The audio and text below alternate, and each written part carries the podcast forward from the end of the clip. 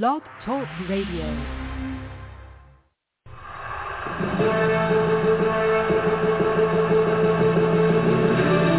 Welcome to the CONCACAF Champions League Review Show.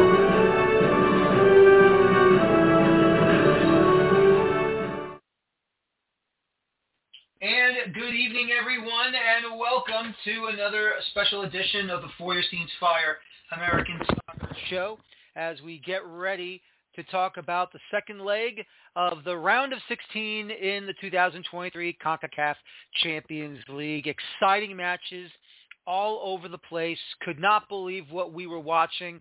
Could not believe what the situations were. And boy, oh boy, upsets galore.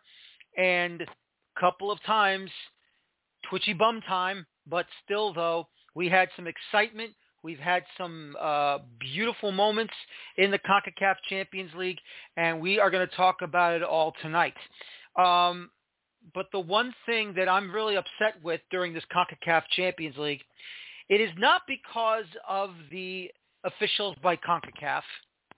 It is not because of the uh, the way the games were called, and it's not because sure we had maybe a few VAR disagreements here and there. No, no, no. This is due to the fact that Fox Sports, while sure they are the rights holders for the majority of the CONCACAF events when it comes to the youth tournaments and the under 20s and the under 17s and the Olympic tournaments to qualify for the under 20, under 17 World Cups. Obviously, NBC handles the Olympics and the Summer Games for soccer. Uh, the CONCACAF Gold Cup is on Fox Sports. Thankfully, CBS has CONCACAF Nations League. But once again, the CONCACAF Champions League continues to be disrespected by Fox Sports. We all know that the World Baseball Classic, Major League Baseball's version of the World Cup, uh, has an exclusive deal with Fox Sports as all the games are being shown on all properties, Fox National, Fox Sports 1, Fox Sports 2. On Wednesday, March the 15th, we had a triple header for all of the three CONCACAF Champions League games to be seen on Fox Sports 2 with Vancouver on the road at Real España, Orlando hosting Tigres, and LAFC hosting Alianza. With about 10 minutes to go on the Fox Sports 2 feed, it was an amazing match. 1-0 Tigres, Orlando pressing, pushing, fighting for that equalizer. And then out of nowhere, baseball showed up because it was the World Baseball Classic. It's not even 10 o'clock at night. And Fox Sports has forced the two channel to change to the World Baseball Classic. Why was that? Because at 10 p.m. Eastern Time, all the way in Arizona, USA baseball national team was taking on Colombia, and that game starts at 10 o'clock. The previous game that was on Fox Sports 1 got moved to Fox Sports 2, which was, I believe, Puerto Rico and the Dominican Republic. Now, listen, I'm a baseball fan. I am not trashing the World Baseball Classic. I am trashing on Fox Sports that forced a move for the World Baseball Classic, Puerto Rico, Dominican Republic, that was on Fox Sports 1 all night long till 10, moved it to Fox Sports 2 without even getting to 10 o'clock at night. and saying this match underneath on the ticker, they're saying that this match is now going to be on the Fox Sports app. Well, I went to the Fox Sports app, and it was also where it was Orlando City versus Tigres. It was the World Baseball Classic. Now, they did change it back. But again, the sheer disrespect that the tournament has gotten from Fox Sports. You know, anytime a Fox soccer moment that involves the CONCACAF Champions League or even the Gold Cup is broadcasted on Fox Sports 1, you get your Fox soccer announcers like John Strong and Stu Holden, like JP Dellacamera and Cobi Jones. If you have your match in the CONCACAF Champions League on Fox Sports 2, you get the world feed. If you are lucky enough to have Fox Soccer Plus on your cable provider package or on the dish, you will also get the world feed from CONCACAF. And don't get me wrong, I like Mike Watts. I think he does a brilliant job covering soccer on the world feed for CONCACAF and what he also does for USL on ESPN. But if you're supposed to be all in on soccer and you want to give it a professional level, why are you not treating your property in soccer the way you treat the NFL, Major League Baseball, college sports? Why? Because Fox, even though they'll accept it, they are not they are not putting out a proper product on the production side. And when they were finishing up their contract for the German Bundesliga, they go from a full set to a little set hunched over on chairs in front of a burning fireplace where those people who are experts in the German Bundesliga that knows it very, very well have to wear lederhosen to make it look extra special. You know, it's really interesting because anytime they had the UEFA Champions League, they had the Premier League, the you know, any any of the pro leagues in Europe.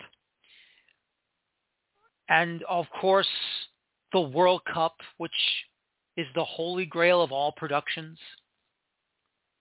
It is just unbelievable the amount of disrespect that CONCACAF has received from Fox and the amount of disrespect that MLS has received from Fox. What is the point of having these tournaments and our top division league on your broadcast linear televisions and the app what is the point of having you on having it on there when you will still not show the respect that it deserves? NBC for only three years showed more respect than what Fox did. CBS has shown some respect to the Nations League, even though that they are broadcasting the world feed on their Paramount Plus coverage for the majority of these group stage games until you get to the semis and the final, which it will be on CBS Sports Network, CBS, and or, of course, the Paramount Plus app. But you can see how CBS shows a professional level even during the World Cup qualifiers in CONCACAF. I am asking a colleague of mine and yes, my college friend, Ives Galarcep, who is now the editor and a critical editorial producer for the brand new Golazo channel through Paramount Plus and CBS Sports. When the contracts are up between CONCACAF and Fox Sports Ives, I want you to go to your producer and I want you to tell him, I think it's time for CBS to take on other CONCACAF events. Not just the Nations League, but take over the Gold Cup. Take over the Gold Cup preliminaries. Take over the CONCACAF Champions League.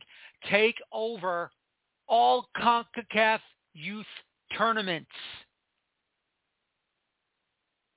It is time that Fox no longer does anything with soccer. And this is nothing against Alexi Lalas. This is not against Rob Stone. This is not against John Strong or Stu Holden. This is not against any one of the of the production, excuse me, of of the people who are giving you their time and their voice to broadcast these games.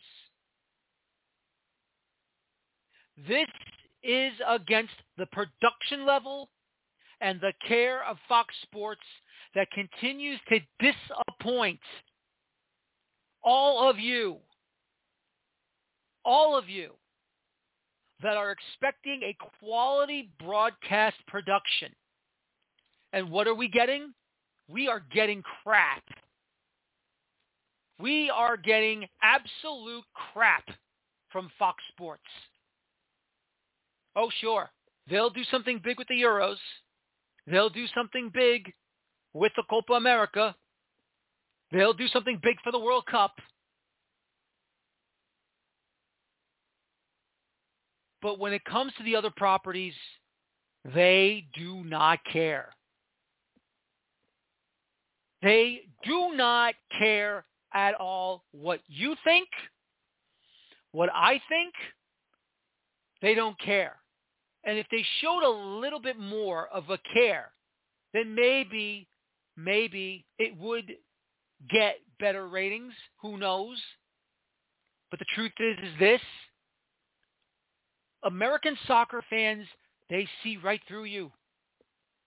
They see they see everything right through you. They can tell when you don't care. Sure, you just put it on because you got a contract. You have no choice. Yeah, we want this. We want that. But what about the care of it? It's not enough. Put it on. Show the care and the want.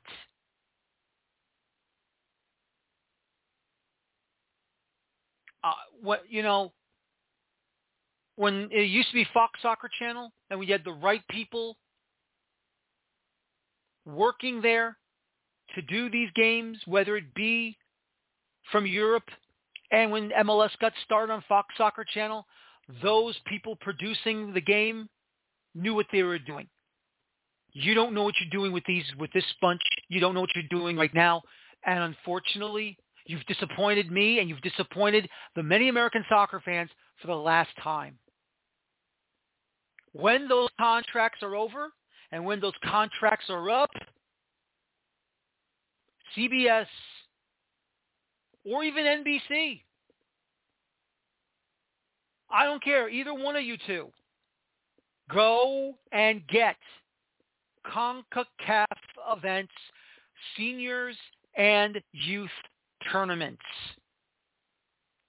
Do us all a favor and show Fox why you two truly care how you broadcast the game in this country and show them why you care how you're going to broadcast this game in North America and in CONCACAF because I'm telling you right now, it is a damn, damn shame that you do not know what to do.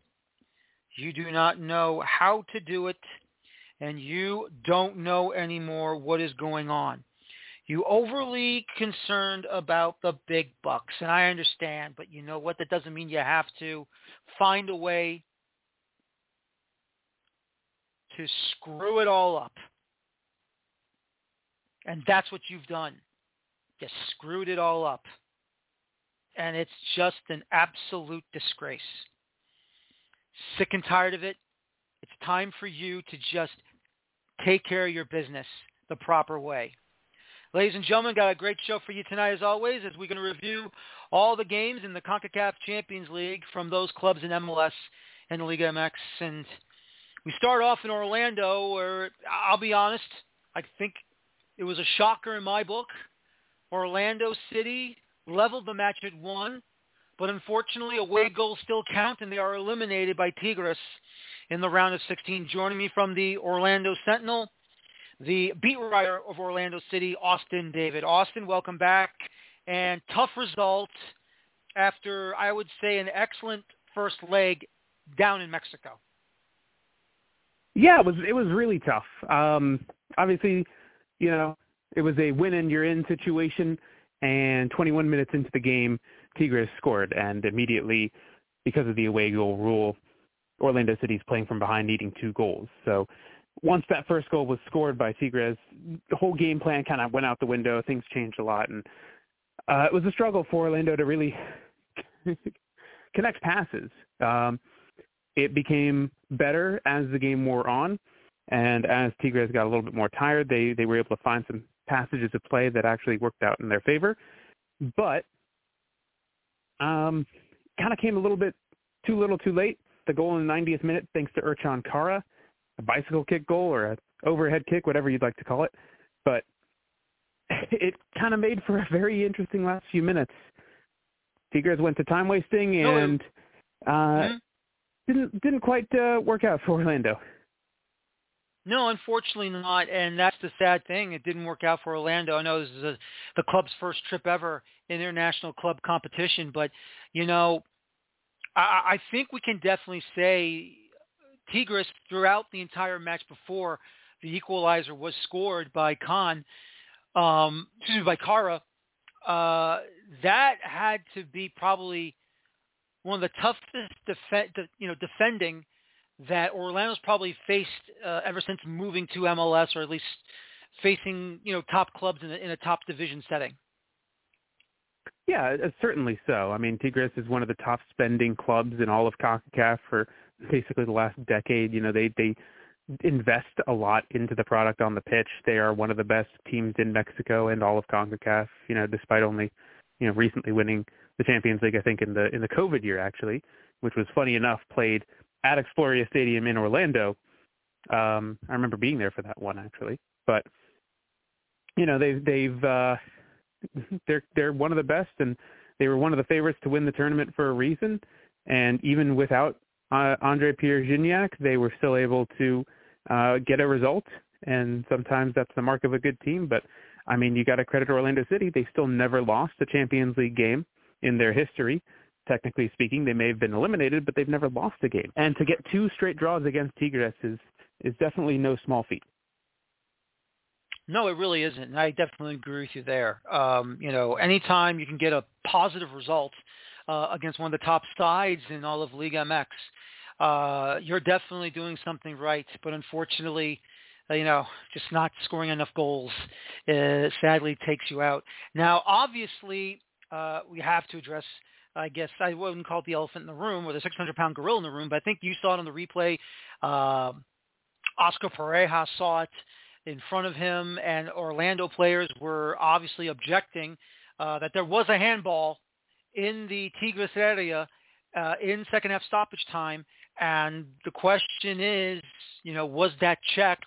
Did VAR check uh, that moment because that could have led to at least a penalty kick opportunity for Orlando to possibly win the tie? Yeah, I, I never heard one way or the other in terms of, of if there was a check or not. Um, you you would assume with VAR there that they probably checked it and it probably was cleared for a, a check. Um, you know, there there were shouts for for multiple calls at, at one point, but I don't think Orlando really spent too much time arguing them. Um, and the fact that it kind of came and went within the moment um, may have been one way or the other. Uh, the thing that Oscar was more upset about, I don't think he was really complaining about the handball. He was more upset about the time wasting in the final five minutes, and he he spoke to that after the game. Um, there was five minutes of added time given, and the referee blew his whistle at, at six minutes past stoppage time. Um, he has a stopwatch that he has been using, Oscar Pareja, and, and he takes stock of how much time the players actually played. And I think he said out of the five or the six minutes that were given, four minutes and 30 seconds were actually live ball action. And this is something he talked about in his post-game press conference. That was the thing that he was the most upset about. And he, I think he said um, something along the lines of, you know, we are we are understandable, but we're not stupid uh, when it comes to those kind of things. And so uh, he was he was really upset about the fact that Tigres was able to kill the game off by basically just laying down. Yep, and that's where I think the referee has to go out and he's got to take better control of the situation. I mean, up to that point, I thought the referee was actually strong in this matchup, and you know, look, if uh, that's how Oscar felt, I don't blame him. And you know, you gotta got to find a way to crack down on this continuation of gamesmanship and you know even in, in, in a tournament like this especially look we know it's not UEFA Champions League. We know it's not Libertadores in South America but still though this is a this is the highest level for international club competition. It involves MLS it involves Liga MX and all the first division leagues in Central America and the Caribbean. For sure the referee has to find a way to extend stoppage time with all the uh, laying down and all the gamesmanship, so to speak. Yeah, and that also goes into the argument, uh, I guess, with the with the away goal rule, right? I think uh, CONCACAF and the the African Confederation are the only two that are still employing the away goal rule in their major tournaments, and every other you know nation, every other governing body of soccer in, in the rest of the world have gone away with it because they realize that the the games are much more uh, enticing and exciting when there's not an away goal rule in play. You know, it comes down to just general goals.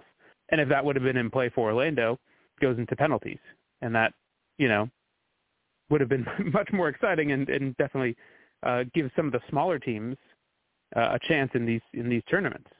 Uh, the question is, does CONCACAF want to, you know, do that? And uh, we'll we'll see how the rest of this tournament plays out. But it'll definitely be a conversation on the uh, chopping block heading into next year's Champions League.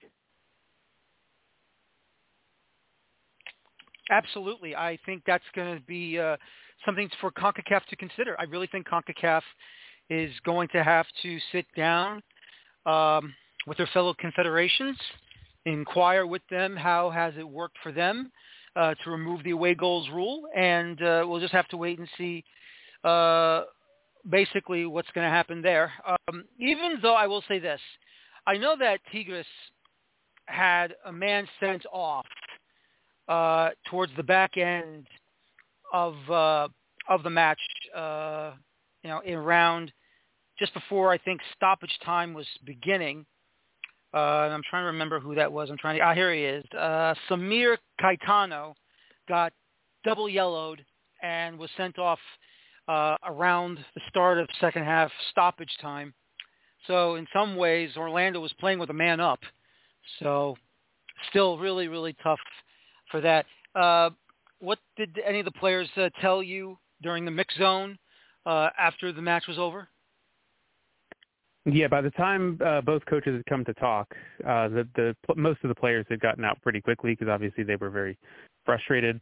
Um, I'm not sure how much the broadcast showed, but the the frustration did boil over to the uh, to the field and then um, post game as well. So I think that um, the the players just kind of wanted to to get out of there for for both teams, and um, there wasn't really much of an opportunity. We only got to talk to uh, Duncan McGuire, uh, who basically just you know voices uh, frustration about not being able to advance. But uh, other than that, there wasn't really too much there. Um, I will say that the Tigres coach uh, had an interesting uh, anecdote during his press conference. He talked about the um, you know the the frustrations boiling over, and uh, he he in in a, a roundabout way he almost called Orlando City sore losers. He's like, you know, that's that's what uh, people who don't take losses well do, and um, sounded a very interesting uh, point for his sake because well, Orlando City didn't technically lose; they just drew. So I don't know. Just uh, it was a very interesting post game, to say the least. Well, at least you found a cloud in a you know you found a silver lining in a cloud. You know, I mean, why not? yeah, something like that. Yeah, something like that. Why not? Um, what was what was Exploria Stadium like uh, for the first time ever in the uh, international club competition department? I mean, obviously you can't really, uh, you know, compare it to I guess a World Cup qualifier or at least a USA international match would be a friendly or an official competition match. But how was Exploria Stadium during that time?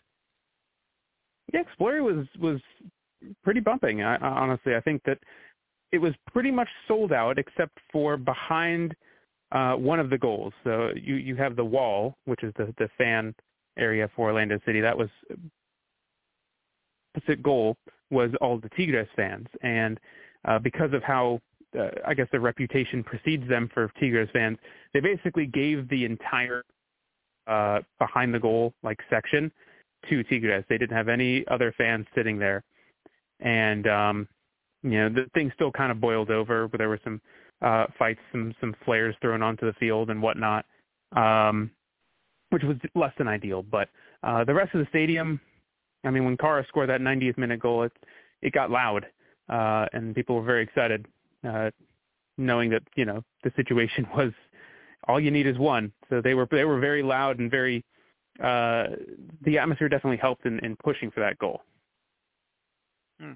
Well, all I can say is this, Austin, is that uh, if Orlando does find a way to return to the CONCACAF Champions League uh, for 2024, now with multiple, multiple uh, opportunities to get back into the CONCACAF Champions League, Pareja is going to be suspended for one of the for one of those two leg games. So probably more for the first leg in the uh, first rounds, uh, or mm-hmm. maybe even the round of 16 if Orlando wins uh, MLS Cup. So you know that's a big uh, that's going to be a bit, a bit of a big issue in that first leg if you ever get back there next year. Yeah, absolutely. Um, but I think the team will cross that bridge when it comes. Exactly, absolutely. But uh, for yourself, though, what was that like for you to, uh, you know, finally witness a, a CONCACAF Champions League match where you're not facing a club from the United States? Yeah, from I guess from an Orlando perspective, it was it was not the first time they've done it um, in the uh, the Campeones Cup or whatever the Leagues Cup or whatever it was in 2020 mm-hmm. or 2021 where they played Santos Laguna. Um, they got a, a taste of playing a Mexican team, but um, you know this was obviously a top tier Mexican team, so it was it was very different. Um, you know, I've, I've obviously watched a lot of Champions League over the years, um, and I got to see Tigres in, in that 2020 season play in Orlando against LAFC and uh, during that kind of shortened COVID tournament that was in the bubble of Orlando, um, which was, you know, unique. All of 2020 was unique, to be fair. But um, yeah, it was it was definitely a nice change of pace for a lot of people, and um, uh, to be able to host uh, another international team. You know, they they hosted Arsenal last year, uh, and now to be able to host another team from from Mexico's um, just kind of building on the club profile a little bit more and I think the hope is that re- uh, they can continue the momentum. Mm, absolutely, but just remember, Leagues Cup was not a real competition. So at that time, now it will be starting this year. so hey, I just want to point that out. It's not against you. It's not against you. I just wanted to point that out to let you know. But listen, Austin, sorry that this road ends uh, in the round of 16. Uh, good luck with the Open Cup. Uh, this upcoming uh, fourth round. And all I can say is is that better luck. Hopefully, you'll qualify for it next year. Yep, there's the hope. There's there's ample opportunity to do so. They just got to take advantage of it. Absolutely, they just got to take advantage of it. Austin, thank you again uh, for joining me tonight, and have a good night. Take care now. Of course, thanks. You too. Thank you. Austin David from the Orlando Sentinel. He is the beat writer for Orlando City at that publication.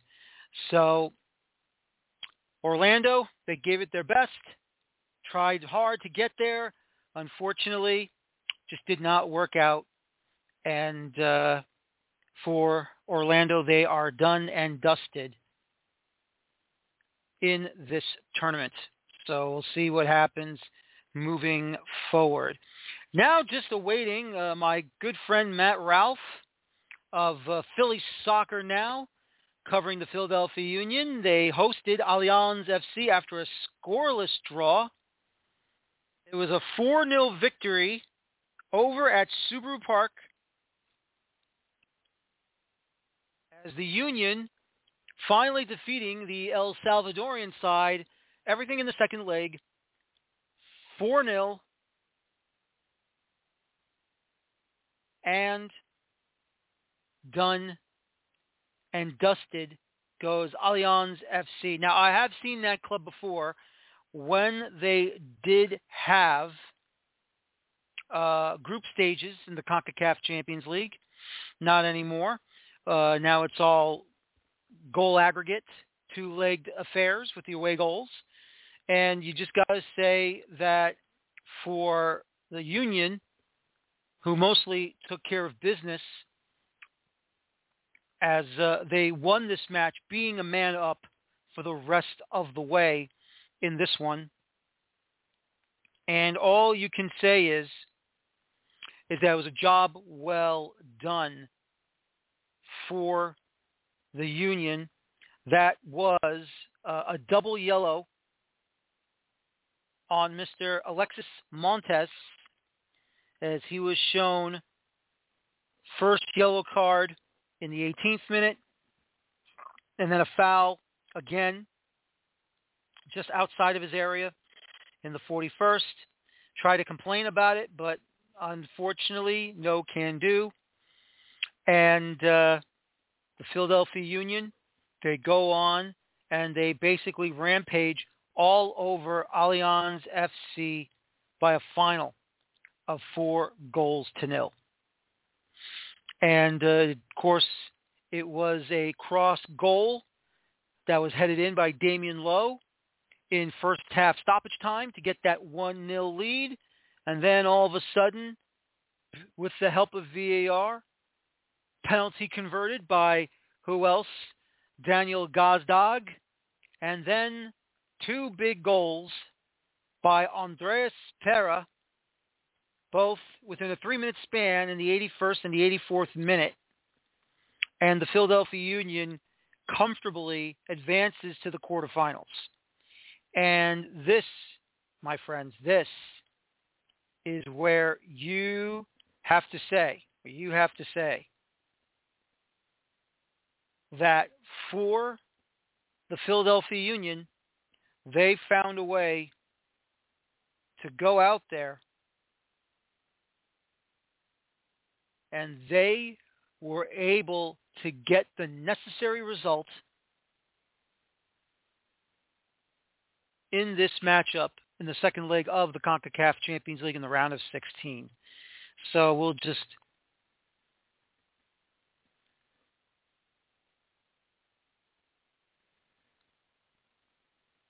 just gotta say, excuse me, sorry about that uh, just have to say for the Philadelphia Union. They found a way to get the job done. And, and the reality is this, and nothing against El Salvadorian sides. You know, they're strong. You know, Alianza FC is one of the, probably one of the sides in El Salvador in their first division. Uh, plenty of clubs out there to do, you know, damage and everything, but still though, the truth is is that you know when you got to face these clubs that uh, you normally don't face in MLS, especially them, they're going to find a way to give you a game. And as always, there will be a lot of gamesmanship going on. But once again, it's a situation where you just can't seem to uh, break free and uh, get you know get a foothold. But look, Alianza FC, They uh, they gave a game, but then everything fell apart once the uh, red card came into the match, and that unfortunately they just fell apart right there. So all you can say is is that for the Philadelphia Union, they do advance into the quarterfinals, and it's going to be a huge, huge matchup for the Philadelphia Union to take on a top side in Major League Soccer. And they're going to be at the bottom end of the bracket in the quarterfinals because that will be the MLS bracket as the Union are going to take on Atlas in the quarterfinals. Uh, they will be hosting the first leg, and then they'll be on the road in Mexico uh, for the second leg. So that's going to be a big, big match. Of course, Atlas is Rafael, Mar- uh, Rafael Marquez's team, the former Mexican international, former New York Red Bull defender, coming to play for uh, for the Red Bulls for the short amount of time he had. But we all know him and as a Mexico Mexican central defender international. So we'll just have to wait and see what the Union are going to do in that moment. But other than that, ladies and gentlemen, let's just quickly go to um, once again what's going to happen. And the schedule is out. Quarterfinals of the 2023 Scotiabank CONCACAF Champions League. And here is how that schedule is going to be put out. Uh, now, we don't have the Fox Sports broadcasting schedule for the quarterfinals, but we'll find out probably sometime soon. I'll go ahead and take a look. But for the schedule, here are the first leg matchups in the quarterfinals. On Tuesday, April the 4th, Philadelphia Union will host Atlas at Subaru Park, and that's an 8 o'clock start. And then at 10 o'clock Eastern, 8 o'clock Pacific, Club Leon of Mexico will take on Haitian side Violette AC at the Estadio Leon in Leon, Mexico. On Wednesday, April the 5th at 8 o'clock Eastern, Honduras side Motagua will take on Tigres UANL at the Estadio Olímpico Metropolitano in San Pedro Sula, Honduras. And then the Vancouver Whitecaps will be hosting LAFC over at Place in Vancouver, British Columbia, Canada. And that'll be a 10 o'clock Eastern time start, 7 o'clock start in Vancouver. And then the second leg will have three dates, Tuesday, Wednesday, and Thursday. And here is that schedule. On Wednesday, April the 12th, excuse me, let, I'm going ahead of myself here. I apologize. On Tuesday, April the 11th, Violette AC will host Club Leon of Mexico at the Estadio Cibao FC in Santo Santiago, Dominican Republic. And once again, Haiti cannot play their games. The Haitian side cannot play their games in Haiti. Apparently, it, the country is still not on uh, safe ground, you might say, with all the political upheaval going around and the gangs just not doing their, just taking over uh, whatever territories they've taken over. Just absolutely uh, a shame that they have to play their home match in the Dominican Republic, but they will be playing over at the Estadio Cibao FC Stadium in Santiago, Dominican Republic. And then at 10:15 p.m. Eastern, 7:15 Pacific, LAFC will be hosting the Vancouver Whitecaps at BMO Stadium in downtown Los Angeles. And then on Wednesday, April the 12th at 10 o'clock Central, excuse me, Mountain, uh, Atlas of Mexico will host the Philadelphia Union at the Estadio Jalisco in Guadalajara, Mexico. And then on Thursday, April the 13th at 10 o'clock Eastern, 8 o'clock Central, excuse me, Mountain. I keep messing that up. I apologize. Uh, Tigres of Mexico will be hosting Motagua of Honduras at the Estadio Universitario in Monterrey, Mexico. Now, apparently, there is an issue uh, scheduling-wise over at BMO Field. And that is here, uh, this little thing here. Says, due to stadium availability, the first leg of the series between Los Angeles FC and Vancouver Whitecaps will be played in Vancouver, followed by the second legs in Los Angeles. The switch was agreed with both clubs. So that, my friends, is the reason why, because normally, normally, LAFC would have hosted first leg naturally, but because of a scheduling problem, the first leg and second leg matchups has been reversed. So instead of having in Los Angeles in the first leg, it will be in Vancouver, and then and then uh, of course the second leg will be in Los Angeles. So that, my friends, is what is going on. And hopefully we will get ourselves uh, some great semifinal matchups today. And hopefully everything will be A-OK in these matchups in the quarterfinals. Uh, it should be a lot of fun. It should be exciting. And I cannot wait Cannot wait to see what will happen when we get to those quarterfinal matchups in early April. And then the semifinals will be around the end of April, beginning of May, both legs, and that should be exciting as well. And don't forget, ladies and gentlemen, very soon we will be doing in involvement with CONCACAF Nations League, and mostly we'll have uh, post-match shows with the U.S. involving in their Group D action in the CONCACAF Nations League as they'll be on the road in Grenada, and then they'll return home to Orlando, Florida at Exploria Stadium to take on El Salvador. And both matches will be on TNT in English, uh, Universo in Spanish.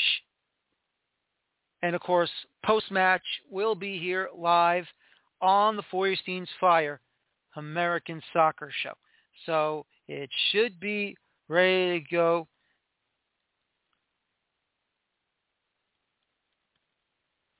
And all you can do is this. All you can say is get ready for big time games here. And of course, let's not forget this coming Tuesday, Wednesday, Thursday, the first round of the Lamar Hunt U.S. Open Cup. You can watch some of these matches on Bleacher Report's YouTube channel live. Join me uh, on Tuesday and that will be on Tuesday, March 21st for U.S. Open, excuse me, wrong date, March 28th for U.S. Open Cup round one review. Try to get those clubs that are either in USL League Two and PSL amateurs that won their match to be on the show. So we'll see what happens, and uh, we'll have a lot of fun and everything is going to be exciting to l- listen to. Well, ladies and gentlemen, unfortunately, Matt Ralph, it looks like uh, he uh, had a bit of an bit of news that he had to take care of. Something came up, so hopefully we'll have him on again. And uh, can say is is that the Union are on to the quarterfinals. So hopefully everything will be a-okay, uh, and uh, everything is going to be fine, and we'll have Matt Ralph on uh, for the quarterfinals uh, next next month. Uh, my next guest could not come on live tonight. Uh, he we recorded once again, and here it is right now. Unfortunately for Austin FC, two goals in their second leg match. They defeat Violette 2-0 in the match, but lose on aggregate three goals to two to the Haitian side. Joining me from the Austin Chronicle, it is Eric Goodman through a recorded interview, and here it is right now. This is Daniel Feuerstein. Welcome back to the CONCACAF Champions League round of 16 second leg review show. And once again, Austin FC taking on Violette AC of Haiti. They had a great comeback. Unfortunately, it fell short, and they fall to the Haitian side by a final 2-0 victory in the second leg, but lost on aggregate three goals to two. Eric Goodman of the Austin Chronicle joining me tonight. Um, I, I gotta say, I think Josh Wolff finally got the guys playing very well. He got his starting lineup and his tactics correct. It's just not enough on the night to uh, surpass Violette, or at least to force penalties in this one. Right, and I think everybody at this point understands um, that, that, that Austin, you know, made a huge mistake in, in the away leg going to Dominican Republic. Josh Wolff, we know, it, it kind of errs on the conservative side, and in a in a situation where I don't think you know any of us really knew what to expect down there, he really you know leaned conservative. Didn't even it, didn't even travel some of his uh, top players. Um, but there was always this you know understanding that no matter how much you know, the deficit was that Austin had to to overcome, the deck was just going to be so stacked against Violette uh, at Q2 Stadium that that I mean you, you look at kind of the betting odds I was looking at right before kickoff, Austin was like a minus 175 favorite to win by four or more goals, which means they they were still the favorites to advance, you know, by by a good by a good amount. Problem Austin had is that just you know Violette, you know, is has proven to just be a very solid side, especially defensively. And even though these players are not, you know, they they don't have transfer market profiles, there's not a lot of uh, info or exposure that they've ever gotten they're they're a disciplined team and and they don't make a lot of mistakes except for the one uh, goalkeeping error that that led to Austin's second goal.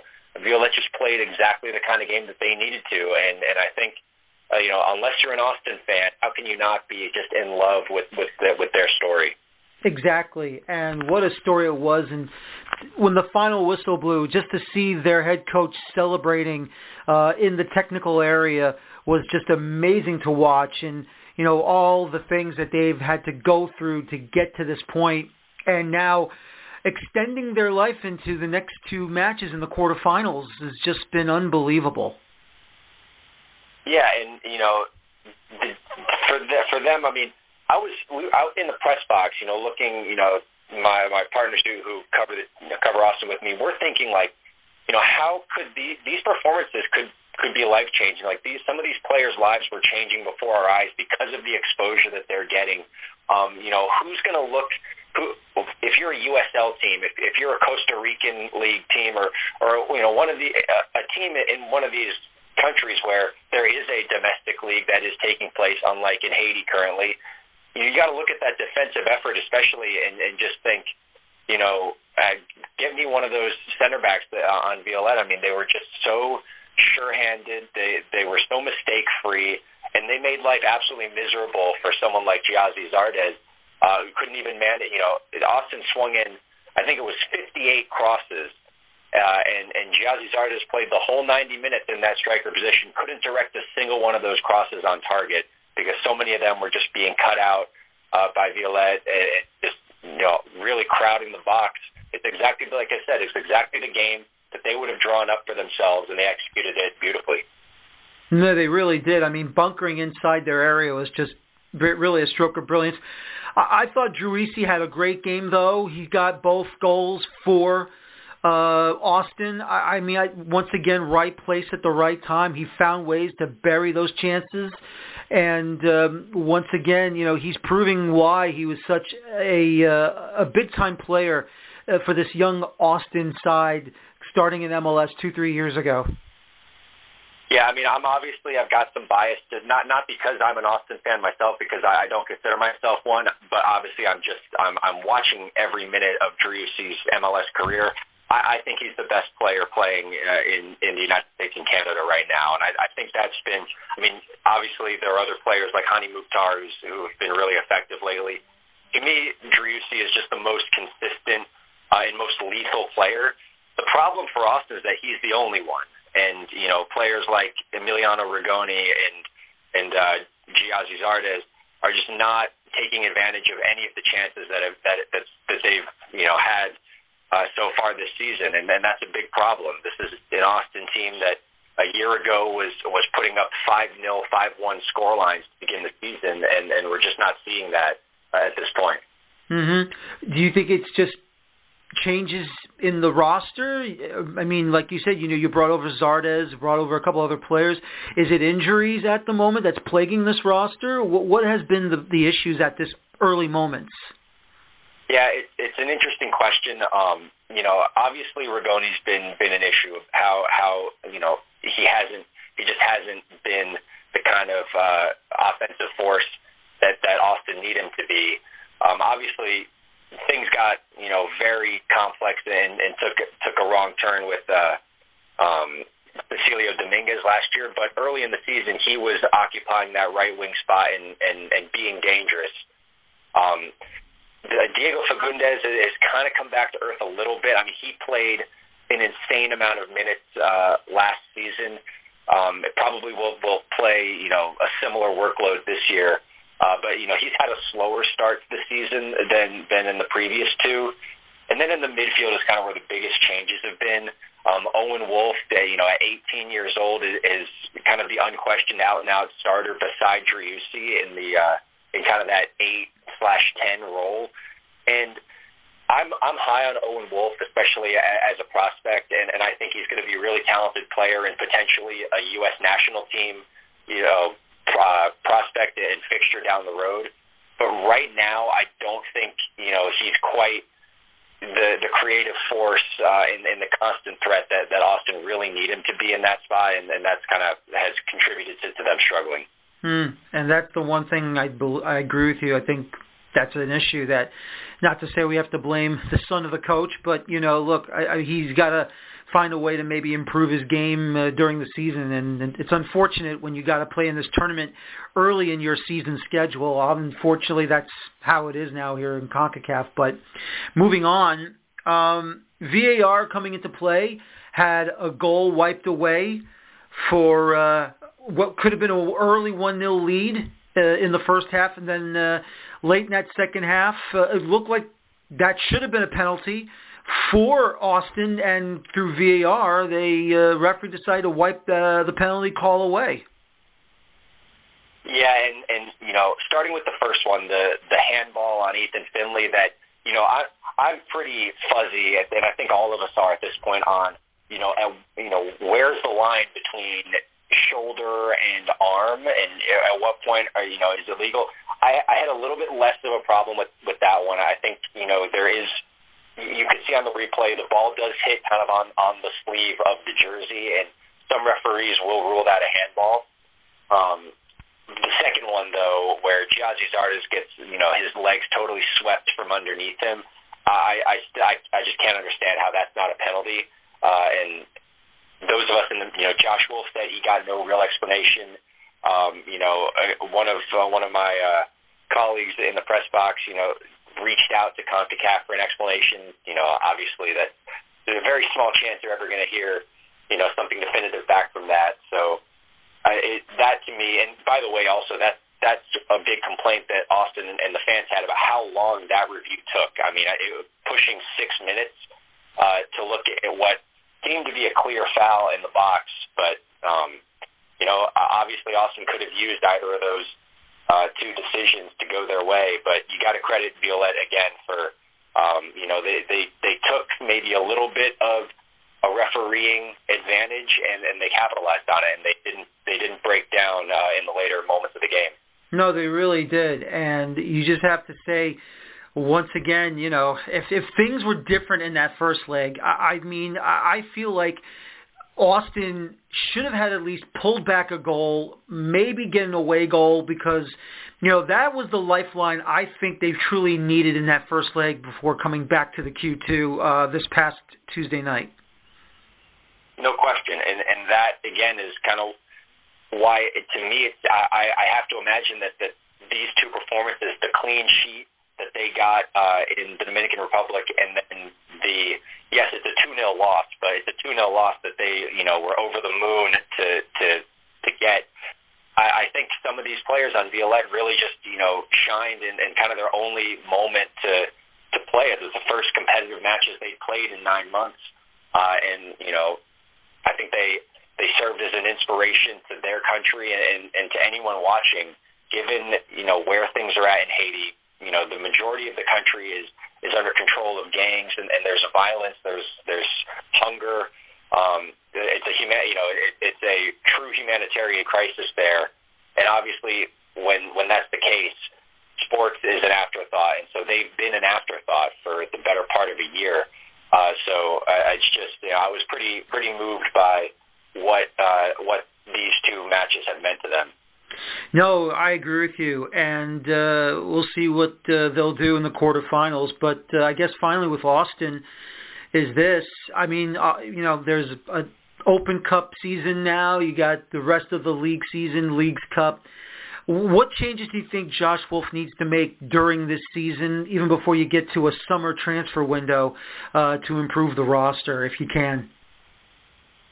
You know, so obviously center back's still a big concern as long as Julio Cascante's out. Now they do make it work fairly well with um, Alex Ring as playing out of position at center back, which he's done before, and and he's certainly capable of doing that. Even though there's always kind of this uh, unspoken kind of understanding that I think a lot of people within Austin FC have that that's not something Alex Ring enjoys doing by any means. He's a guy who who does fancy himself going forward in the attack, um, but he you know he is filling a, a, a role for his team right now, which is pretty desperate for some stability at center back.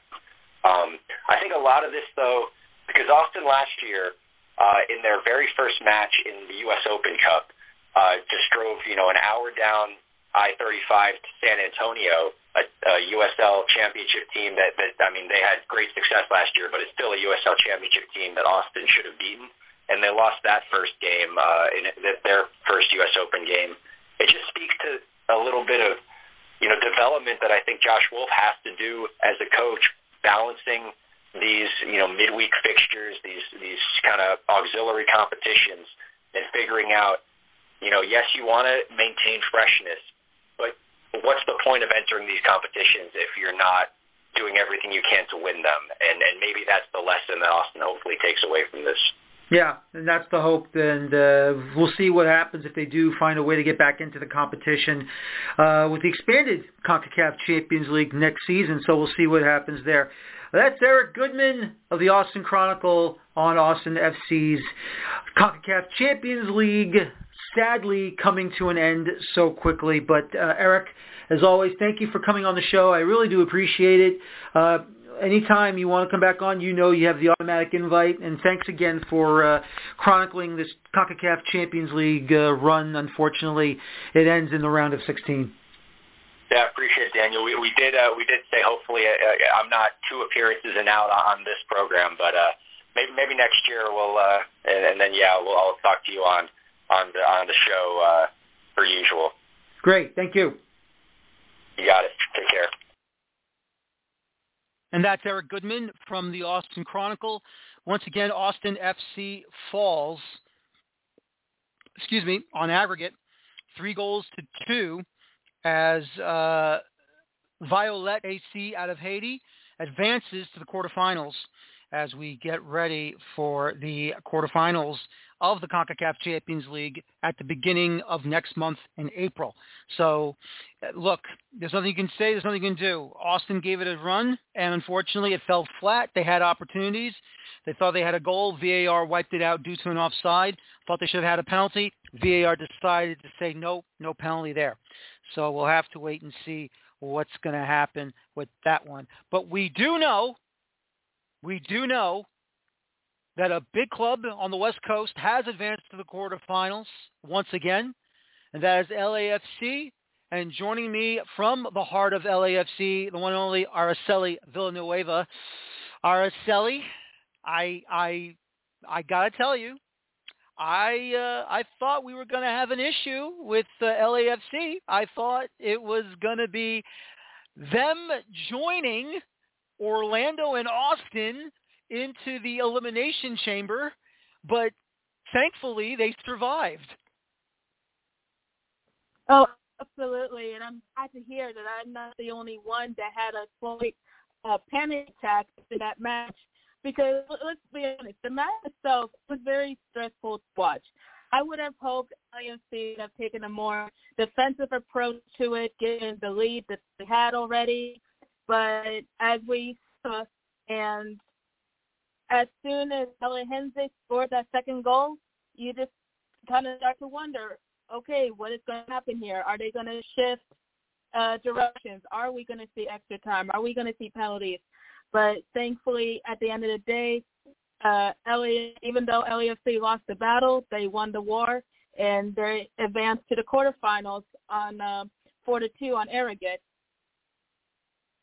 Yep, absolutely. And you know, I gotta say, I was really thinking about this because watching that match, and I'm thinking, okay, VAR comes in. I don't know if that was the first goal that was allowed. You know, was that a penalty?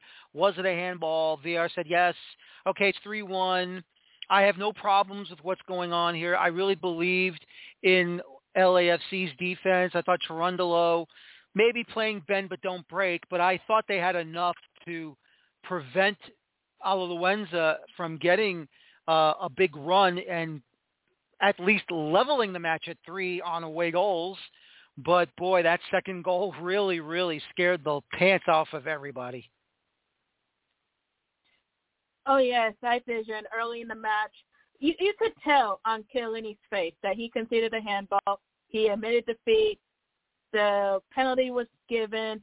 Alejandro converted. They go up. Okay. Moving forward, um, looking at the roster that Cherundolo filled it out was very similar to the match prior with New England. Uh, Buick uh, Biuk, excuse me, was he was very dynamic with great runs, but unfortunately he fell short when it came to finishing.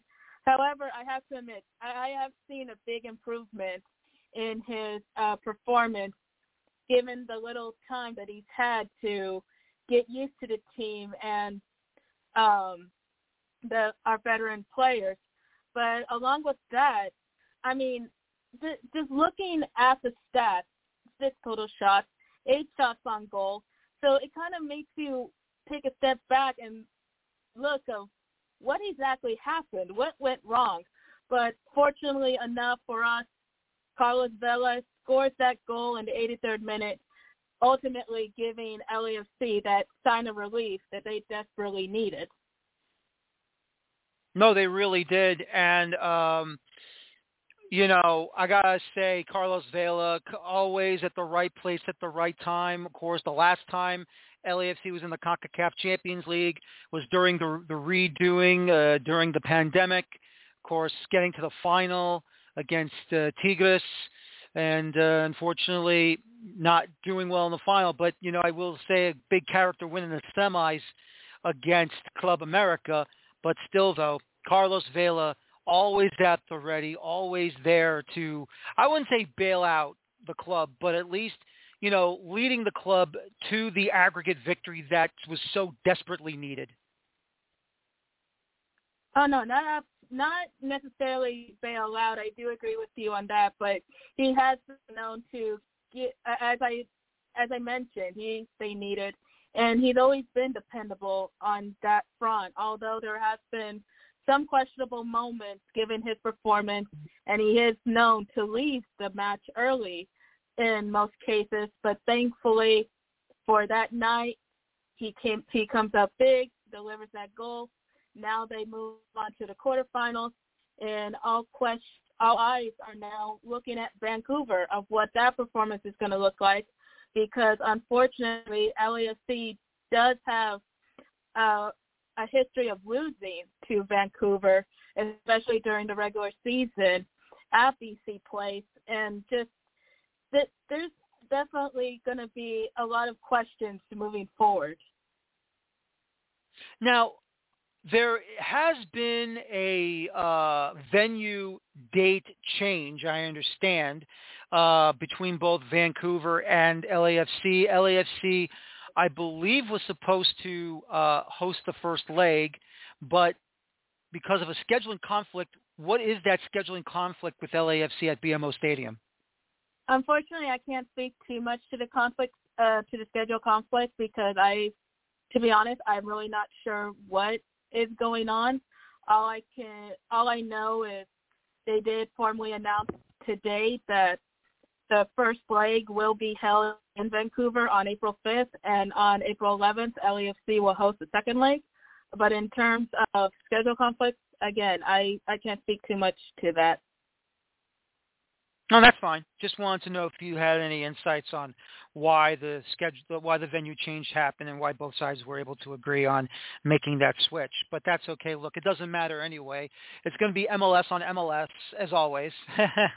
this time uh, uh, over the northern border, so we'll see what happens. But um, when you know, I, I mean, when when you're watching this this matchup and you're seeing uh, LAFC having, I mean, I thought LAFC actually had the better of the chances, even though Alajuelense converted those two chances. But uh, I felt on the offensive side of the ball for uh, LAFC, I, I thought they had the better of the chances in this one. Just got so unlucky with the keeper, so unlucky with the woodwork. I mean, you're thinking to yourself, why will that ball not go in? No, as I mentioned earlier, if you look at the statistics, LAFC dominated on possession, although it was uh, equals for both sides. If there was 26 total shots, eight shots on goal. Uh, again, just t- trying to look at the stats, it does make you wonder why did that ball not go in? The only I don't know if you want to blame fatigue given how many matches LAFC had played in the last two weeks, if that played a role in it in any sense. But on the flip side of it, again, Buick, uh, Buick, I, I keep saying Buick. My apologies. Buick had a very dynamic performance, and even going into this match, there was a lot of high hopes in terms of not only Buick's performance, but even Tillman had a brilliant performance in the prior match, opening his MLS scoring account. Um, Ilie Sanchez has been our constant along with Acosta and Cifuentes in the midfield. Opoku's performance was a bit lackluster, which was surprising. Again, I don't know if you want to contribute that to fatigue that the team has been feeling lately. But given all of that, I, I mean, really, it, it, it is a question of why we we shouldn't we should have been up, if not by one goal, by two goals. But hey, at, at the end of the day, they got the job done. Moving on, and thankfully, after their match with Seattle tomorrow, they do get a rest period. I, it sounds like you want a new car if you want a Buick. It's Buick. I name. I no, it's fine. I know. I know. I know. I know. You just, you're looking for a new car. You want the life of luxury. You're the one of the best uh, LAFC reporters out there. Why not? You go ahead and you do you, Araceli. No, I'm just kidding. But but um, uh, yeah, I mean, I absolutely agree. Um, I, I, think uh, Timothy Tillman, Malik's brother, obviously from Glasgow Rangers. Uh, I, you know, he really looks comfortable in what uh, Cherundolo is trying to uh, get him to do out there. I don't know if he's a full-time starter now, um, coming back to MLS from Europe, but still, though, um, I, I like I like Timothy Tillman's game out there for LAFC and, and what he tries to do to establish himself uh, on the offensive side of the ball. I think it's fair to say that Timothy is establishing himself uh, fairly well, given the short amount of time. We're, we're still very early in the season. In terms of him becoming a starter, I know he did start two games. Um, I believe we kind of, you know, touched on this last week, and even then, you know, I admitted I couldn't speak too much to his performance because he had played a limited minutes. But now, seeing how he's performed in the last two matches, you know, as I said, he opened his MLS scoring account. He he was dominating possession, and he's definitely been zone. And I would, I, I definitely do have high hopes for him as the season progresses. Mm-hmm. No, absolutely. Uh, Giorgio Chiellini, the only gentleman uh, on LAFC to be booked all night. And I like to think it's more of a clean, a clean game for LAFC. Uh, you know, fine one booking, but that doesn't mean anything to me. Um, grant, granted, you know, no one's being suspended in any of the legs in the quarterfinals, so that's always a good thing. And once again, as we've already said, it was Carlos Vela that converts in the 83rd minute uh, to advance. Uh, so foreshadowing going into this quarterfinal tie with Vancouver, uh, what b- besides them giving LAFC a, his, a history of trouble, especially at BC Place, why do you think BC Place is such a tough place to play for an opponent? I think BC Place is kind of like any other stadium. It, it, they have home field advantage, and especially with the encouragement from the fans, and of course, you know, Vancouver's dynamic alone. Like the Whitecaps, if you look at their previous match, seeing how they even advanced to the quarterfinals, they dominated in their first game. I believe it was a four to zero, a win. Uh, correct me if I'm wrong, but mm-hmm. it, given the history of both teams, it is going to be very interesting. And unfortunately, LAFC is always kind of on the losing side of that history, but you never know in these matches. Also, too, very turf. true. And actually, we don't like turf. Mm-hmm, yes, ab- mm-hmm, no, absolutely, absolutely. But it was a five 0 victory actually in the first leg over Real oh, España. But you know what? I mean, but yeah, but but I think I, I think you would agree with me on this because when you get to a two-leg competition like the CONCACAF Champions League is, and even though we still have the away goals rule in the CONCACAF Champions League. If you, if LAFC can nick one or two, that's enough for them to stay in the tie if they do lose the match. So I think that's very important in that first leg. Make sure you score enough goals to keep yourself in the tie, and so when they do go back home in the second leg, that you can have an advantage, uh, you know, against Vancouver moving into the semifinals if you are able to get that far. Oh, I absolutely agree with you. Any time it comes to the CCL and you have a two-legged match, we want to have that dominant performance in the first leg.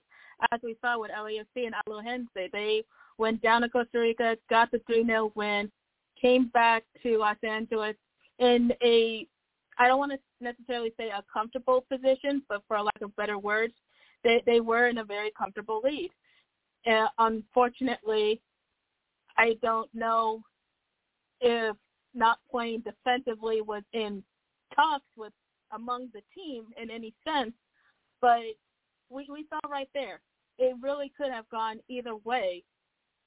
And once that anxiety hits, it's like, woo! But again, they pulled off the win, and now moving on to Vancouver, we can only hope that not necessarily that history repeats itself, but they do get at least a, a few goals on the score sheet.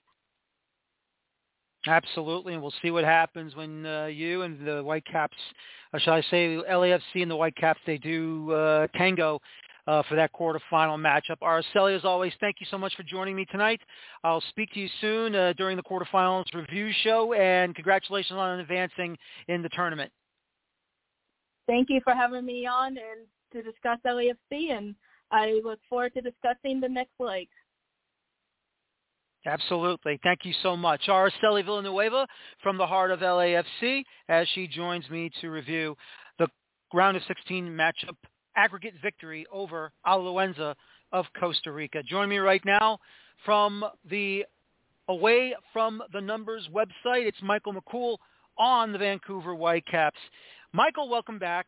Um, I mean, nothing really much to explain too much. I mean, Vancouver did what they had to do. They had the aggregate lead at five at home, and I mean, in reality, just nick one or two in, and uh, you're done for the rest of the day. Yeah, the the second leg after that first one was was going to be a formality. It gave Vanni Sartini the chance to rotate the roster. He left five guys at home, five key guys that have played and started in MLS. He gave them the chance to avoid the trip altogether.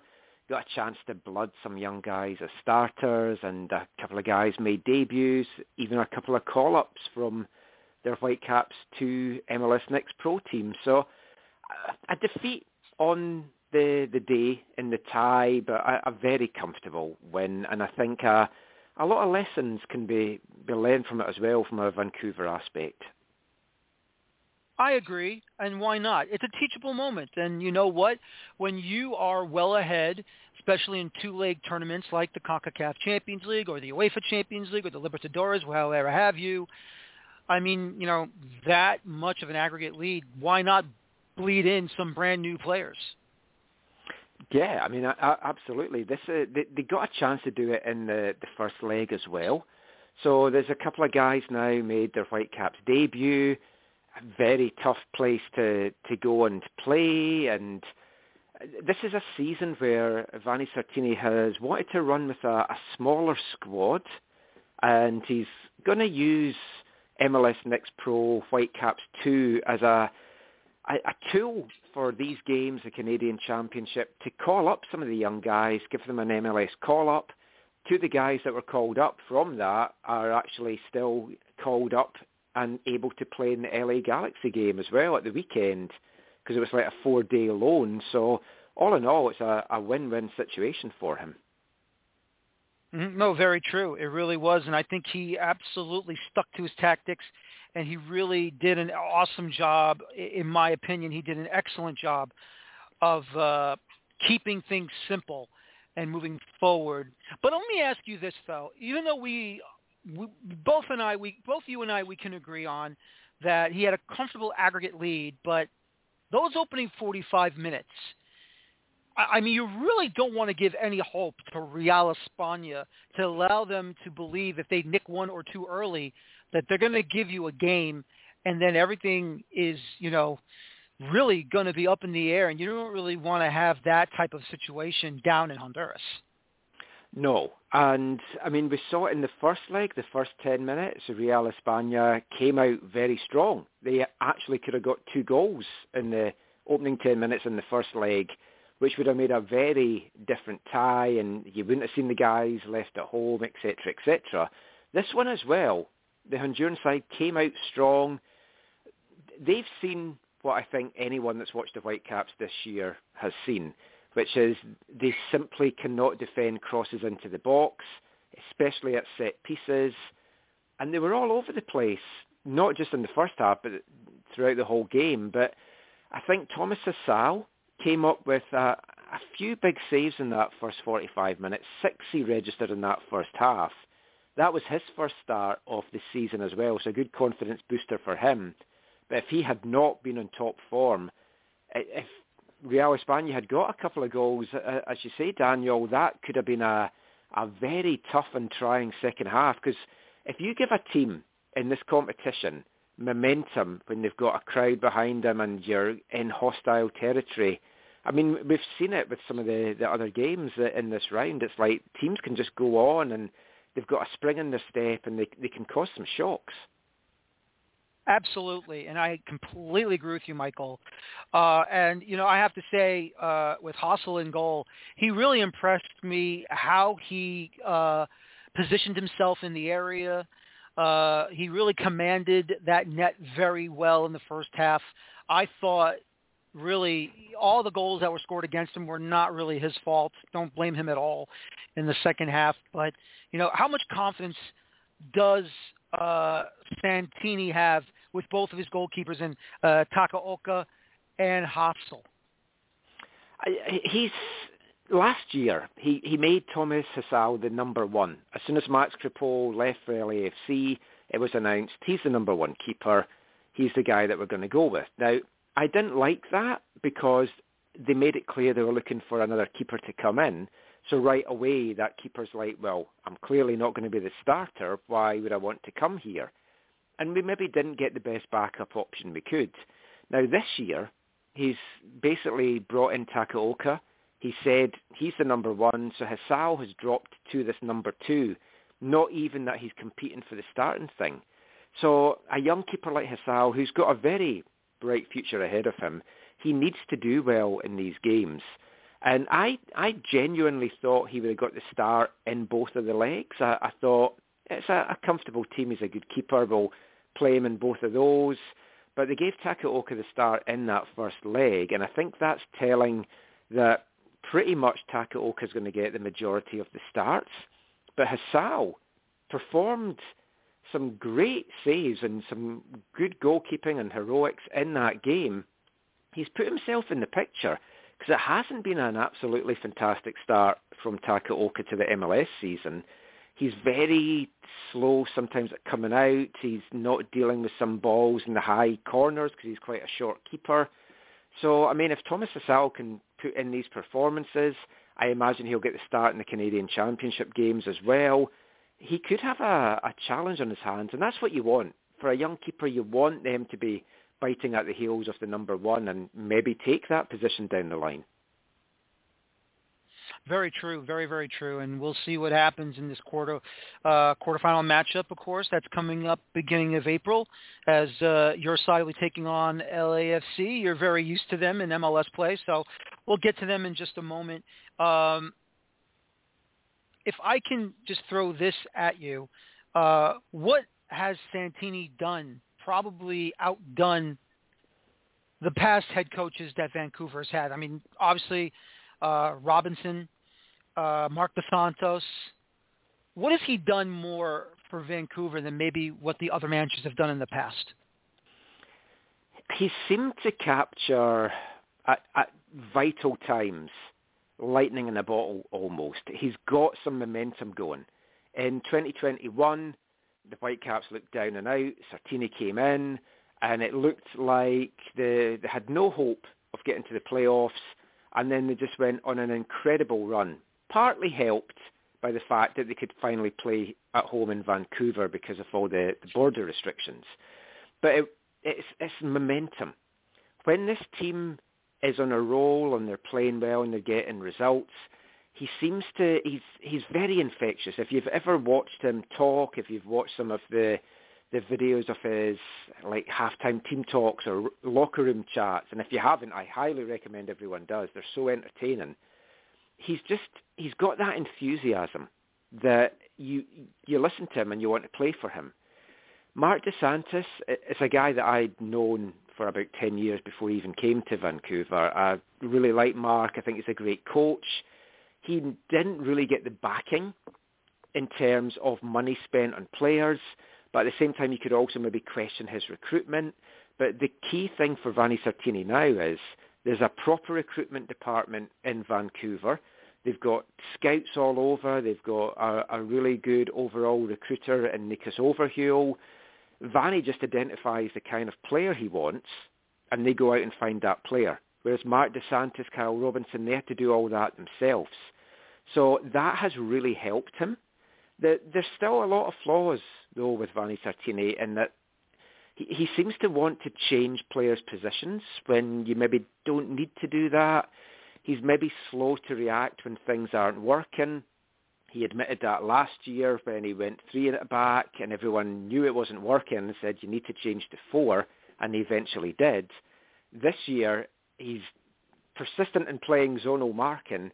It's really not working, but they are going to look to evaluate that. So he's learning and I think he's a coach that wants to learn. He's a coach that's keen to make a mark because this is his first proper coaching gig. And I think just all that combined has just led to sometimes he can get great performances out of this side. Very true. And I think, uh, would you say watching rest of MLS, and I don't know if you have been watching like other clubs' social media posts or videos through YouTube, but would you compare him to someone to say maybe Jesse Marsch? Oh, no, that's a that's an interesting one. I, I don't know. I mean, Vanni's unlike a lot of coaches that I've kind of seen around MLS, but yeah, I mean, Jesse Marsch is a guy that can have people believing in him. And mm-hmm. I mean, I'm trying to think of a, a couple of the other ones down the the line. Like, I mean, Caleb Porter's done that before Like he seems to be able to mm-hmm. get people that believes in him as well. But Vanni, he he has that enthusiasm. And I remember at the end of 2021 when Pat Onstad was appointed at Houston Dynamo, Pat actually highlighted Vanni as the kind of personality that he wanted to be the next head coach because he feels you needed that spark in the locker room, and that that's what Vanni does bring. Right, right. Well, look, you know, just thought I'd throw that out there. Maybe something. Uh, I mean, to me, it sounds similar uh, with Santini to me about you know the way that he manages his club and, you know, I just thought maybe that would be a good comparison or not, but, you know, we'll see what happens. Um, and now as we move forward here, uh, a quarterfinal tilt with LAFC. Uh, my last guest who does cover LAFC was informing me how BC Place is just a nightmarish place for visiting teams to come in and play, and LAFC's had uh, issues playing against the Whitecaps uh, in in uh, recent history, of course. Why has Vancouver been so so, so successful against them? I, I think part of it is the pitch. It's an absolutely horrible pitch. It's it's not quite as bad as maybe the old New England Revolution pitch, but it, it's not a good pitch. It's very hard. I've been on it. I've played on it myself, and teams just don't like coming here. You get weird bounces.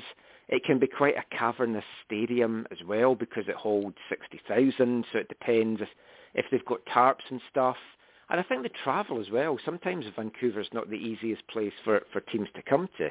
LAFC have struggled here, which is interesting because the Whitecaps have really struggled down there and they've been on the wrong end of some very heavy defeats. But the last couple of times Vancouver's gone down there, closed the gap, they've taken points, they've they've got better down in LA, but LA haven't found a way to get better here in Vancouver. And I like having this first leg at home. We weren't meant to. It's just a scheduling clash at the stadium means that things have been switched around. Now, in the past, I've always wanted to be my teams in the second leg at home, but this competition is sometimes made for the away teams that if you know that you have to go and get a goal on the road to completely change the tie, as we saw this week with a few teams, I quite like being on the road in the second leg. I think Vancouver have shown that they can score down there, and it's all really going to be a case, I think, of what LA do up here. If the Whitecaps can keep them off the, the score sheet, as your previous guest was saying, they kind of want to get a couple of goals. If they can go down, even just with a 1-0 lead, I fancy them to score in LA, and then it's up to LA to see what they do down there. Mm, very true. I mean, you know, I've seen pictures and videos of uh, British Columbia, Victoria, Vancouver. Um, is there altitude in Vancouver that I'm not aware of? No, uh, I mean if you go up the mountains, that there is, but no, this is it's down yes. at sea level. It's it's just a little bit up from um, the the river that runs through the city. So I mean, no, I mean it's it's nothing like that. It has a roof that can be open or closed, and that mm-hmm. does sometimes dictate how it feels inside the stadium. So, for example, I see. Okay, it, it's been really cold for the games to start the year. Whether they just haven't put the heating on deliberately or what, it's been absolutely freezing in that stadium, and that affected Real España. They had guys that were fatigued and they were struggling with the cold. Now, you're not going to have the same kind of impact with LAFC, but you can you can play twice a season uh, say LAFC came up twice a season, and you'll have a different feel in that venue depending on if the roof's open, cold, time of year, stuff like that. Right, right. Well, look, at least that solves that uh, question for me, and we'll see what happens if Vancouver can solve that question against LAFC in the quarterfinals. Uh, Michael, as always, thank you very much. Hope to talk to you again in the quarterfinal review shows and the rest of the season in MLS for the Whitecaps. You take care. I'll talk to you soon. You too, Daniel. It's been a pleasure. Yes, sir. Michael McCool from Away from the Numbers covering the Vancouver Whitecaps as they move on to the quarterfinals. Now joining me uh, covering all the Liga MX teams for FMF State of Mind, the one only Eugene Rupinski joins me. And Eugene, we have some, okay, we we knew some results that were going to happen for some of these Liga MX sides. One result that ended in firecrackers and fireworks, and one that we just scratched our heads and we could not believe what the hell just happened. I think they might have been one and the same. I know, right? I couldn't believe it. I want to go to the the first game I want to go to actually. I want to go to the Pachuca Motagua matchup because I could not believe what I saw that ended that one. Uh, I mean, what the hell happened? A one-one draw at Pachuca's home stadium, and Motagua advances on the away goal. I could not believe they scored the away goal. Not saying, okay, all these Central American clubs or the Caribbean clubs are going to basically, you know, lie down and take it and they don't care. I I didn't even think they were going to at least get a goal and they just snuck that one in. Yeah, no, it was wild. I was I was watching and I I didn't think Pachuca was playing all that well, and they scored. I'm like, okay, they got it right. Like they got away with this one. They, they didn't play that well, but they they got their goal. Um, you know, because they got it in like the 80th minute, 83rd minute. Like it was it was past 80 minutes, and I was like, all right, we're, we're good now. And uh, yeah, the, the penalty happened. Motagua uh, evened it up. They got the away goal. I was just like, oh my goodness, um, you know. But look, it Pachuca Pachuca should have been a much better team, and I, I think you know you and I are on the same page. We don't want to we don't want to discount the, the Central American clubs. We don't want to talk down uh, about them and their abilities in that. Um, but Pachuca is a much better team in this. I mean, they they you know they've been one of the better teams since Almada came on board in, in, in the league, and to see them not perform over 180 minutes was just really disheartening. Um, you know, it wasn't just the fact that they only they only they got the goal late uh, in the second game and then Motagua scored. It's, they had 180 minutes to do much better, and they just didn't. You know, so hats off to Motagua. They they kind of deserved to to go on. I thought they I thought they played well. I thought they you know they they played defensively. It wasn't any secret that they were going to try and grind one out and get a you know, get an away goal or, or take it to penalties or something. Um, you know, so I think that they executed on their plan uh, very well, and I, I think Pachuca just they they fell flat. Yeah, I agree with you. I just think that when you got, I mean, especially the manager. I mean, as you said, Almada, I mean, he must have felt helpless. I'm assuming all of the substitution windows were already expired. He couldn't make another substitution towards the back end. And, you know, he was probably thinking, I have this all the way. And next thing you know, that happened. yeah, I mean, and it was it was funny watching him on the sidelines. He's a very animated coach, even under the best of circumstances. Even if Pachuca's up three to nothing, and you know he's still very animated, very um, very, you know, lots of lots of yapping um, with the refs and all that kind of stuff. Um, yeah, no, he had, he had used his third used his third sub uh, by you know the 75th minute when he brought in Aviles Aviles Hurtado. Um, I thought that was a good move. I thought that they were really kind of um, missing in, in the attack, and Hurtado has always been that kind of energy guy. I know he's getting a little little older, but he's, he's an energy guy. He's a he's a guy that's really going to push the length of the field, and I thought that was a good move. Um, but yeah, they they just kind of they ran out of uh, they ran out of stuff. They couldn't do anything, and um, you know that was that was that. Mm-hmm, yep, and uh, Motagua advances, and uh, Pachuca is done and dusted. Let's move on now.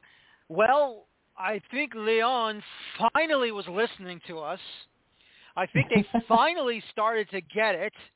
They finally found a way to win their second leg. I know they were home, but still, though, I, I mean, they finally were able to put something together to beat Tauro 2-0 and advance on aggregate 3-0. Uh, all goals in the first half, obviously. So finally, Club Leon will now advance into the quarterfinals. Yeah, I thought they looked a lot more comfortable than they did in the first game. You know, obviously, we we talked on the last uh, show about how the home field advantage there in Leon is pretty pretty big. Um, they definitely looked a lot more comfortable. Tauro just kind of looked overmatched, um, you know, and really kind of after that first goal went in, the the Brian Rubio goal, and I think it was like the 26th minute or something. Uh, you kind of knew that that was that was really it for Tauro. I mean, the, the, gap that they were going to have to overcome was just going to be too much. So, um, you know, Leon kind of did what they had to do. Uh, so uh, it'll be interesting to see uh, if they can, they, you know, how far they can take this. No, very true. Um, Brian Rubio in the 26th minute made it 1-0 to uh, uh, 2-0 on aggregate, and then uh, Elias Hernandez in first half stoppage time made it 2-0 in the match, 3-0 on aggregate. And really Tauro, nothing at all. I know they tried their best, but still, though, it just I thought Club Leon finally finally showing they're no longer the little brother of Liga MX teams every time they qualify for this tournament there, Eugene. They're no longer yeah. the little brother now.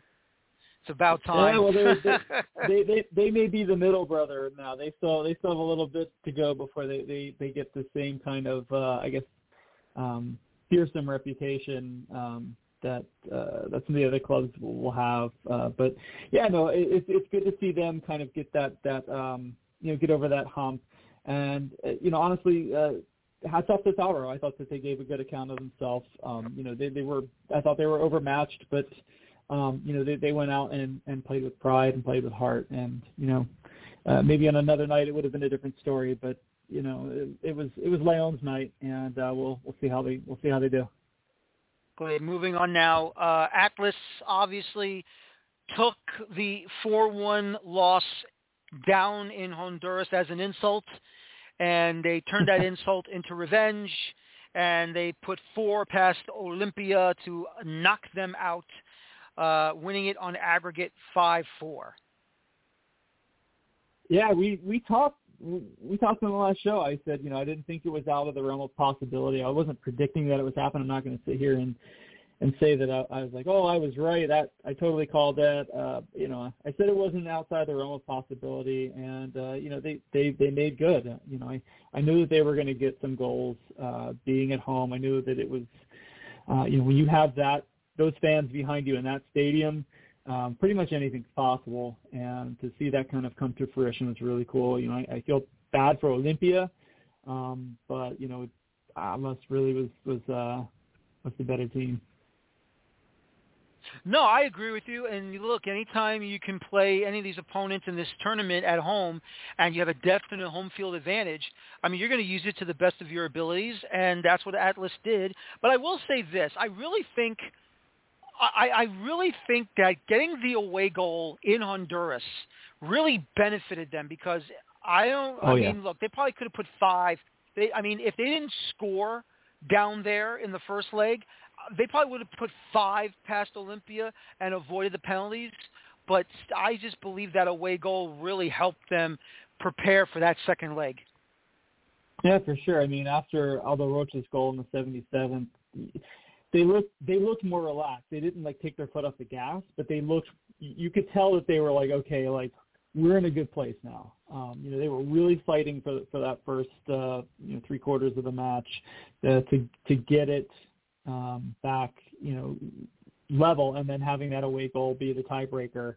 Um, you know, they, they they kind of were able to breathe a sigh of relief and kind of go about the game in a different way. I thought you you know, you saw them play well. Um, you know, the subs down the, the stretch too were really good. They took off uh, uh, Julio Furch and, and Brian Lozano for Jose Abella and uh, Edgar Zaldivar. Uh, is a, like a like a fullback, and Zaldivar is more like a like a defensive mid kind of player. Um, so you know they were kind of bunkering at that point, which you know you can you can do that when you have uh, you know the, the advantage of an away goal. So um, you know, mm-hmm. I thought it was a, I thought it was a smart game. I thought it was a, a well fought game. Um, you know, uh, like you said, that that that away goal in Honduras proved to be really, really, really massive. No, it really, really is, and I just got to say that, uh, like we've already said before, uh, you know, Atlas was definitely going to make a comeback. I don't think there was any doubt. It's just depending on how many goals they're going to convert, and they just basically blew uh, Olympia out of the water. And as we've already said, that away goal down in Honduras in the first leg really, really helped them. But uh, now we go to the fireworks and the uh, we got we got tons of fireworks in Central Florida, and they're not coming from the Magic Kingdom either, Eugene. not coming from Disney World at all. It came from Exploria Stadium. Um, before we even get to this score, I mean, you guessed right. Um, Andre Pierre Gignac did not come with the club due to the, uh, shall we say, the vaccine situation. Uh, parentheses, hint, hint, nudge, nudge, wink, wink. Uh, but they really, they, they really didn't need him. I mean, all they had to do was nick a goal, and they basically uh, defended all night long. Yeah, I, I thought, I thought he would have been a welcome addition uh, to to to the team. I thought it would have made their their jobs that much easier. Uh, you know what I mean? Like, uh, you know, not having Gignac certainly hurts. Um, you know, having not having a player of that caliber and of that quality just you know there's there's no two ways around it that hurts. Um but it, it you know they they played well. I thought both teams uh really played well. Um and uh Tigres getting that early goal was was pretty crucial um you know uh, because they had you know uh, yeah uh, you know getting that getting that early goal was was was, was big. Um you know i thought uh Orlando getting the goal at the end was kind of fortunate for them, but um, yeah, just uh, just too much too much Tigres. Absolutely. Um, you know that opening goal by Sebastian Cordova. I mean, I, I just think.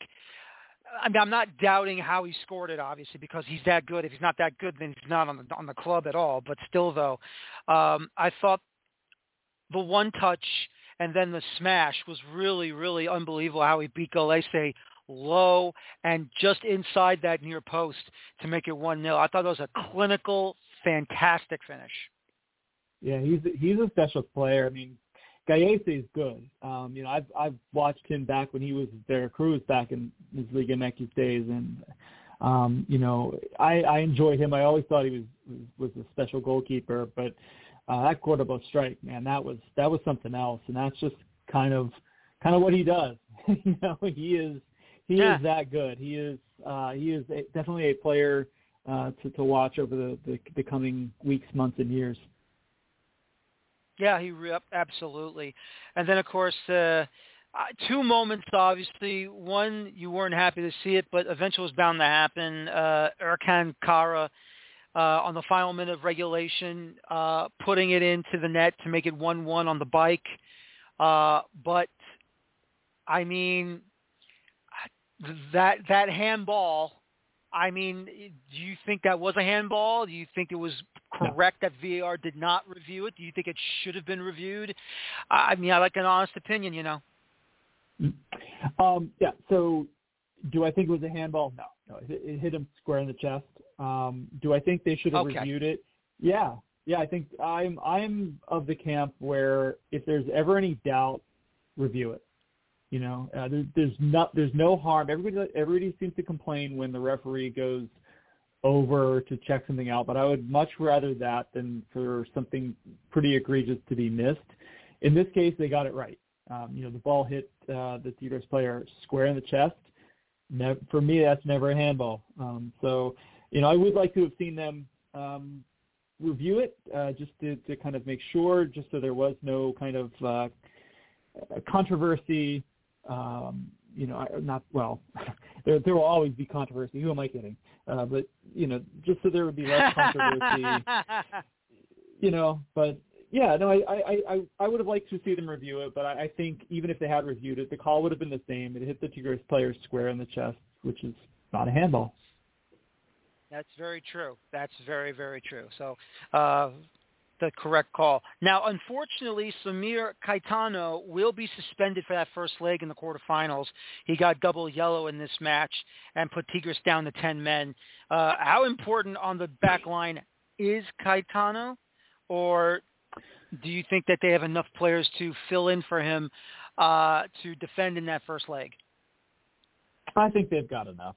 Uh, you know, he's he's he's pretty you know, he, I'm not to say he's he's not important at all, but um, you know, Tigres Tigres is Tigres. Look, they've they've they've got they've got the squad. They've got you know, I don't know, like you know, uh, they're they're deep. They don't have to, you know, they can lose a guy like Samir. They can lose a guy like Gignac, um, you know, and and they're going to be okay. Um, you know, it's obviously one of those situations where you you would rather them be out there, uh, but they're deep enough where that's not going to be an issue. You know, and he's only going to miss the one game on, on the suspension, so um, you know he'll be he'll be back for the second leg, and uh, you know even if even if the the the per, you know, whoever they choose to to replace him kind of comes in and doesn't do that well, you know he'll be he'll be back, and, and they'll still have an opportunity in the second leg. Absolutely. Uh, before I let you go, I want to ask you a question, if you don't mind, because as you know, we're going to go to a brand new uh, CONCACAF Champions League in 2024. Uh, everything's all brand new. There's now adding uh, that round one, and instead of having four teams – coming into the CONCACAF Champions League. There's going to be six teams. Five of the six will be in the opening round. The top team, either the Apertura or Clausura champion, uh, will go to the round of 16, whoever is the best team out of the two champion uh, seasons. Um, and then you're going to have the uh, runners-up and then the two next best clubs. Uh, is this do you think this is what Liga MX has been asking for as well since CONCACAF has made these changes for next year? Um, you know, I think they have to be happy with it. I think, you know, you always want to put your best teams forward and, um, you know, and, and kind of take some of the guesswork out of it, right? And it gives, it gives teams, uh, you know, kind of the knowledge of what they have to do in order, in order to, to go, to go forward in, into continental championship right? So um, I don't know. I think some change is good. I, I I'm interested to see how it kind of plays out. Uh, you know, just because you, you don't know until you actually run through it to, to see kind of what happens. You know, maybe somebody gets lucky and, and, and kind of backdoors their way in, and, and you're just like, what are they doing here? It's kind of like uh, last year when Pumas made it all. I'm like, I'm a Pumas fan. I'm just like, they they shouldn't be there. They're, they they do not deserve to be where they are. Yet here we are. Um, you know, so we'll we'll see. Uh, you know, I, I hope it's I hope it's a good move. I you know I'm I'm all for more clubs getting the opportunity to kind of prove themselves in continental play. I love continental play. Um, you know, so we'll see, we'll see we'll see what happens. I'm excited for it. And obviously, of course, with the new Leagues Cup now, another additional three spots, and we'll see if it's going to be all from Liga MX, two of the three from Liga MX, or one of the three from Liga MX. We'll find out. But, um, you know, I've been poo-pooing, and I'll admit it. I'm not happy Leagues Cup is considered an official tournament now because CONCACAF has decided to uh, give those three spots to the Leagues Cup. I, I, I feel it's a fake trophy. I feel it's a fake competition. I don't know how you feel, but whatever your thoughts are, I'll gladly hear it. But if you want to give these extra three spots, say, let's just say for the heck of it, U.S. Open Cup runners-up, uh, maybe even uh, Canadian champion runner-up, and maybe you give one to the Copa Mexico champion. I think that would have been a lot better than to do it through this way. And what's your thoughts on that? Ooh, I, you know, I, I can see I can see the benefit of, of the way that you kind of want to see it and the way that it is now. Um, and I honestly don't know which would be the better way. I think what is good and has been necessary is putting rewards into these tournaments, right? Nobody cared about Leagues Cup the first time around because you don't win anything, right? Um, yep. And yep. you know, it's it's like okay, well, you know, who who who won? Who cares? They didn't. You know, all you got was like a trophy. Now there's something on the line. Now there is a spot in continental play on the line. That changes things, right? Like that. You, you may not care about uh, some some trophy that you know doesn't really mean a whole bunch, but you'll care about the chance to go to continental play. You know, especially if I'm a team that's you know maybe not doing so well in in my league, right? Whether it's Liga MX, whether it's uh, MLS, maybe I'm a team that's just I'm not doing too well. I'm not going to win the Supporters Shield. I'm not going to, you know, I, I may not make the the the playoffs, you know, in, in the Liga in Mexico. But if I can like kind of get in here, and you know that might be my ticket to to I can win the League's Cup, you know, or, or place well enough in the League's Cup where I could then get a, a, a spot in continental competition. But then that kind of goes back to what I was saying before about, you know, do they really deserve to be there? Um, you know, so I don't know. I, I like that there's something to play for. I like that there's skin in the game now.